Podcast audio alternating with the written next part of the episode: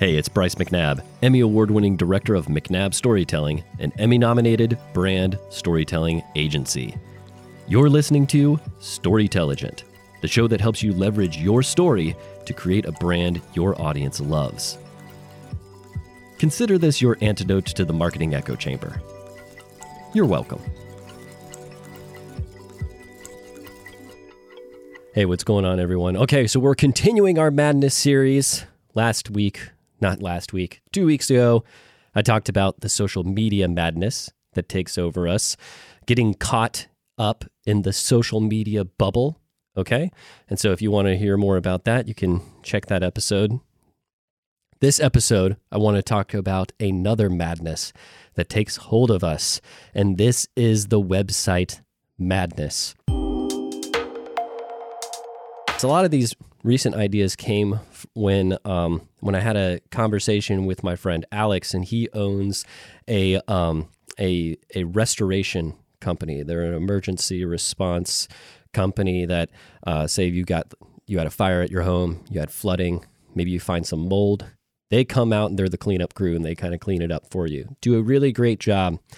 And the problem came when he was asking me about branding with his organization, and he wasn't quite convinced that I could actually help him. But the more that I started digging into his business, I started realizing like false assumptions that I've made about brand marketing in general.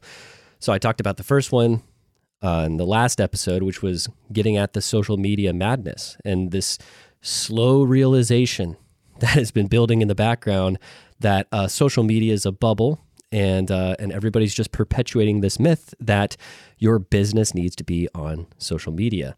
And then what I want to talk about here also is websites, and really web copy, how you should be designing your websites, the type of language that you should be using on your website, and that there is another specific madness, almost like this insanity, this insane mind that takes hold of us when we start to build our websites.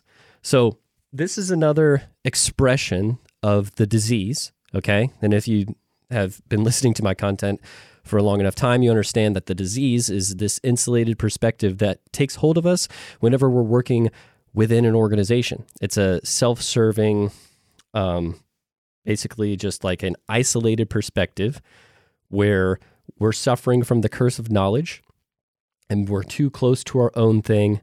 And we have now the inability to see our organization from the outside looking in, and everything looks distorted. And it's as if we're looking at our company in one of those funhouse mirrors, right?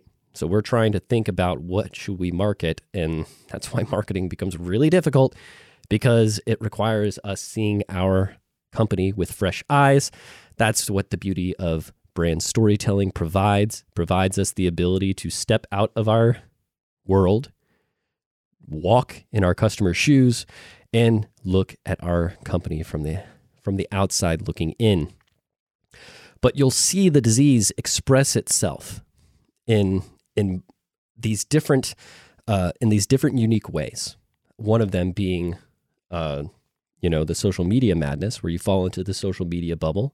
You put an obnoxious amount of time on social media efforts that actually don't pay off, right? If you don't have an actual plan or an actual strategy, if you're just doing it to build up a following because you think that's what you're supposed to do, right? Checkbox marketing, okay? Checkbox marketing happens again when we're looking at web design. And so this is where I have to give Donald Miller a lot of credit in trying to battle the confusing language in web speak that crops up when we try to build a website. So here's the thing. People are looking at websites as if they're advertisements, okay? And we're designing websites as if they're advertisements, instead of actually building a website for its appropriate use, Okay. So we use this really lofty language and we're constantly pushing value propositions and promises and benefits. And we're throwing benefits onto people with these lauded promises and this flowery language. Okay. And as the visitor to the website, that stuff ends up becoming extremely confusing. I just rolled out a rebrand of my company, a visual rebrand as well as opening up a few offers that I've been building in the background. And with that rebrand, that visual tweak, it wasn't significant, but it required me like doing an updated color palette, updated typefaces. The typeface I selected as my hero typeface was the Red Hat typeface. Okay. And so I went to their website to see how they're putting that typeface in use just to get inspired. And this is when this idea and this observation really started to take hold because it had been building in the background for a while, but really took hold when I went to their website. Hey, hold on, let me bring up their webpage so I can read to you the first thing that you see on the website. If we go to Red Hat's homepage, this is the first thing that you see. Red Hat. Our code is open. Clouds that compete can still connect. See why open source works. I got stuck on the opening banner. Okay? And I'm reading this flowery promise, right? And what I noticed happening internally is I'm reading this promise and then I'm working out what they're actually trying to tell me so I can figure out what they actually mean to say. Does that make sense? I noticed that my mind was trying to reverse engineer this promise into practical information so I could understand what they do. I opened up their website. My intent opening up this website was to basically answer the question, who are they and what do they do? And I get our code is open, clouds that compete can still connect, see why open source works. I'm guessing from that they do something with open source cloud computing. Now, I know Red Hat. They basically build like enterprise cloud database solutions on Linux-based platforms, okay? But why didn't they just say that? Why didn't they just say that? Why don't you just explain, this is exactly what I would do? Instead, I'm hit with a riddle. I'm hit with basically like website lingo Sudoku, where I have to try to problem solve on this thing to figure out what the heck they do, right? And I showed this to a friend, and he was basically like, well, I'm guessing if you're in the industry, it would make sense, right? But even if I'm in that industry, right, like I'm still trying to figure out exactly what they do is still unclear, okay? Like it's a weird value promise, you know? Like, and I bet that only if I'm employed here does that make sense to me, right? Like only if I have that level of context going in, does this value promise make sense to me? Early in my career, I was working with a collective of videographers, and one day one of them called me a storyteller. And I rejected that. I didn't feel like a storyteller, and it didn't feel right calling myself one. You know, Stephen King, Steven Spielberg, those guys are storytellers. I'm just making like company videos. I wasn't a storyteller. And the reason why it felt uncomfortable is because I knew the truth. I had no idea what a story was, let alone how to even tell one. Which is ironic because we are natural-born storytellers. Stories are just a significant part of our life. In fact, they're the fabric of our existence. Your identity is a story. So, I want to give you a gift because as a listener of this show, you deserve to own the title of storyteller. I've created the first ever Storytelligent guidebook called Turn Strangers Into Advocates. And honestly, this is a guidebook. I'm giving you a very practical understanding of what a story is, along with my 5-step brand story framework. And this is it. This is my breadwinner. It's helped me win 3 regional Emmy Awards and helped my clients generate over $450 million worth of revenue. And it's yours, absolutely free. So you can find a download link in the show notes or head over to McNabbStorytelling.com and download it there. Thank you so much for listening and enjoy the rest of the show. I'm putting forth a lot of effort to try to reduce this flowery language back into its basic core components so that way it makes sense. It almost became like a little challenge to me in the moment. I'm also wondering like how many people would actually apply themselves to that challenge or up to the challenge of translating your web copy into something that actually makes sense. And suddenly it started to dawn on me. I was like, man, this is why marketers don't make road signs. Because if we made road signs, people would just die. People would get lost and they would just die because you'd be looking for I-40, right? But what you would get is like, this superhighway connects the east to the west. Enjoy the ride. It's like, what the hell? I don't care. I want what road am I on? Explore what you can get at this exit. Just tell me what's on the exit, right? Like, I don't care. Stop giving me weird promises. And so what I started realizing is marketers are pretending that we're under the false assumption that a website is an advertisement. It's not an advertisement. An advertisement will get you to the website. A website is like a road sign. We need to kill this flowery language. And what I'm hoping is going to catch on is what I like to call utilitarian naturalism, which is, again, another flowery jargon speak for just talk like a human and say exactly what you mean. This is what I started to realize is happening. We're taking a list of meaning. It's almost like a bulleted list of meaning. Hey, here's the meaning. Here's the message I need to communicate on this website.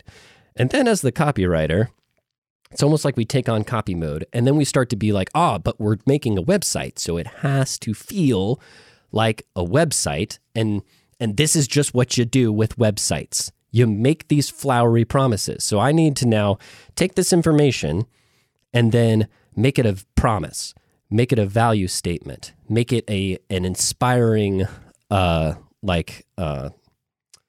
benefit, okay?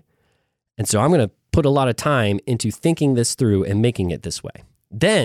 Now that's one step removed. Now we have these value propositions and promises and stuff.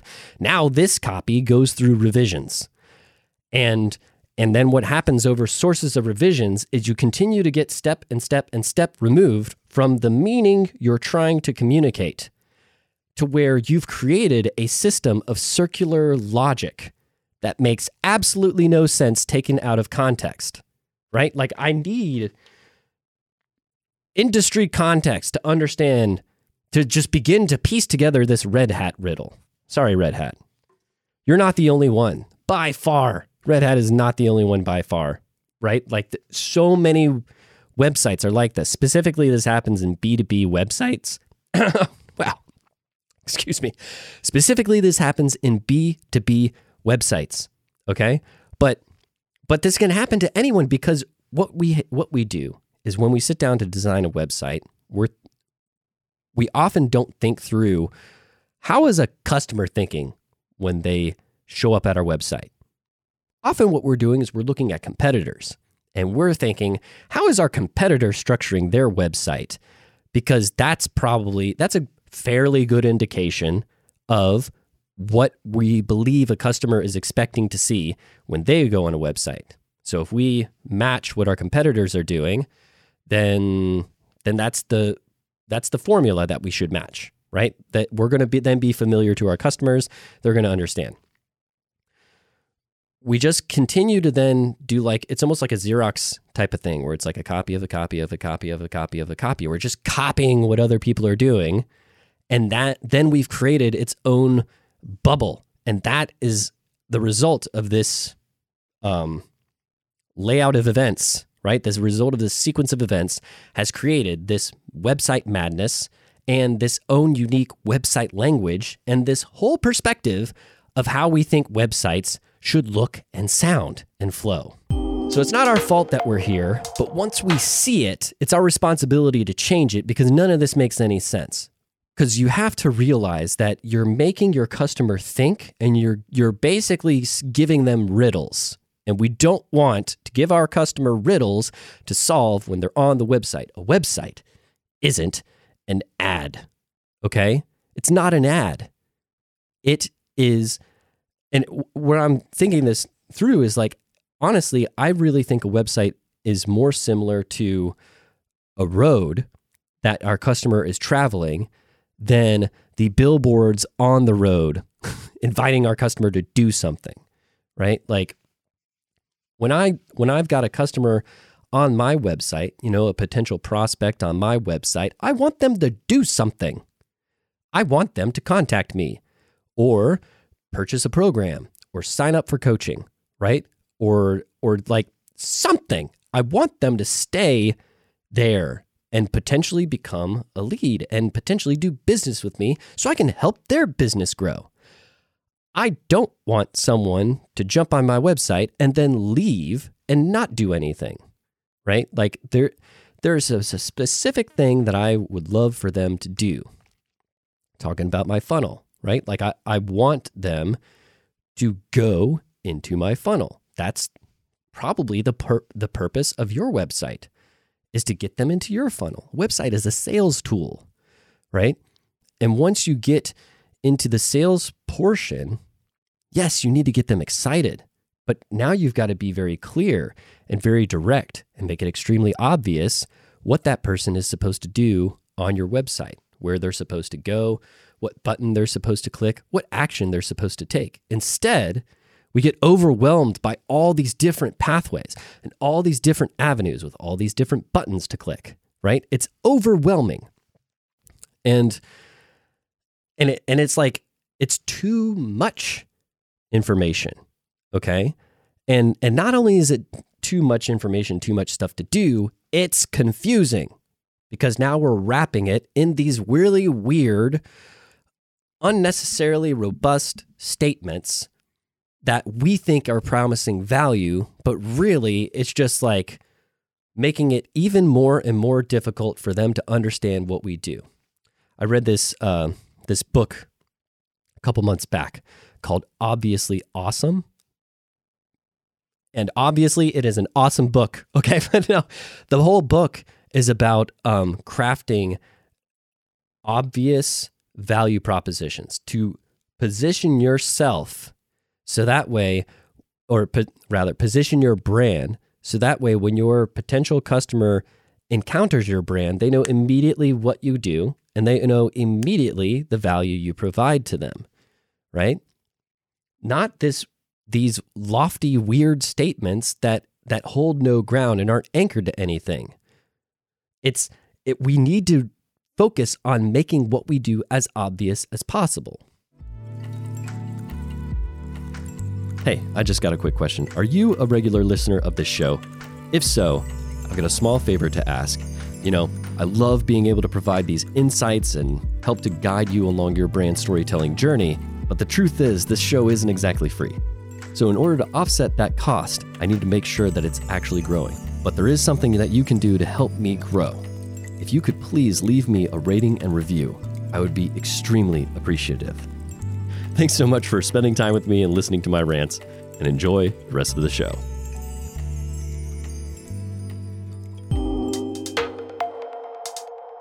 Making something flowery isn't storytelling. It's still confusing. Everything isn't prose.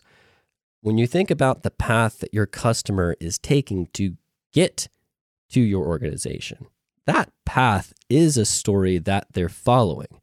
You have to think about your customer's story. You have to think about your customer's journey.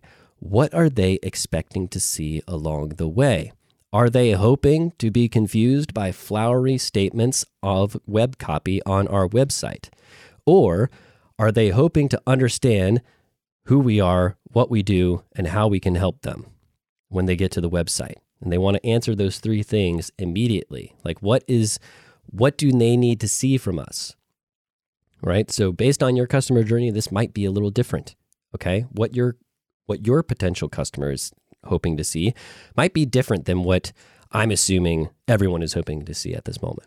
I know I'm painting a broad stroke brush, but I'm pretty sure no one wants to spend time reverse engineering flowery statements. If this is the information we're trying to get across, right, then not only are we wasting our time translating that information into weird, flowery statements, we're wasting our customers' time by now challenging them to reverse engineer this riddle into the information we're trying to get across. Why don't we just be as obvious, direct, and simple as possible and just tell them exactly what they want to know? How about we try that? Right? How about we think about our website not as an advertisement, because it's not, right? Like, let's start thinking about our website as traffic signs. Because if you think about this, no one's reading your website. People don't read. I don't read websites. I'm scanning. I'm looking for specific keywords, specific information, because I'm in scan mode. I'm not in learning mode. I'm not in what am I trying to say? I'm not in entertainment mode, right? Like, I'm trying to answer really quick questions very fast. Those questions being, who are they? What do they do? Can they help me? And once I've got that quickly, then I'll relax. And if I'm intrigued, spend time. But intriguing doesn't mean cloaking what you do in this mask of mystery and challenging your prospect to solve that mystery. Intriguing is communicating to them the transformation that you're going to cause in them, reminding them of their ultimate character transformation, right? Thinking about the storyline, their ultimate character transformation that they're going to experience by doing business with you, and the success they're going to reach by doing business with you. Remember, success comes before the ultimate character transformation. That's going to get them excited. I want to make them excited and go through the whole thing, not make them confused. But I also want to give them the information they need immediately and not cloak it in mystery. So be obvious, right? Be as obvious as possible. There's no reason for us to stress ourselves out trying to make our language flowery, thinking that makes us unique and that separates ourselves and distinguishes us from the other competition. It's almost like this, who can confuse what we do the most? And that's differentiation. It's not differentiation, right? I bet. So this is what I meant at the beginning is that the clearer you can be and the more obvious you can be, actually, that's going to differentiate yourself from everyone else, because everyone else is caught in this, they're caught in this website madness, trying to figure out how to make these flowery promise statements, spending a lot of energy and time confusing their audience, while you're then going to be focused on, how do I become as obvious as possible, as fast as possible, thereby connecting with your customer quicker, faster, and potentially turning that prospect then into a lead and bringing them into your funnel. So hopefully that's what I've accomplished with my website in my redesign. I'll let you know how it pans out. But yeah, that's currently the idea that I'm thinking. So if you guys have any questions, as always, you can find me at Storytelligent on Instagram and Twitter. You're always welcome to send me a message via the website. Just fill out the contact form. Love to help you figure out how to strengthen your brand, how to clear away your complexity, how to simplify your message, right? And how to form a genuine connection between your organization and your customers. I will see you in the next one. Take care.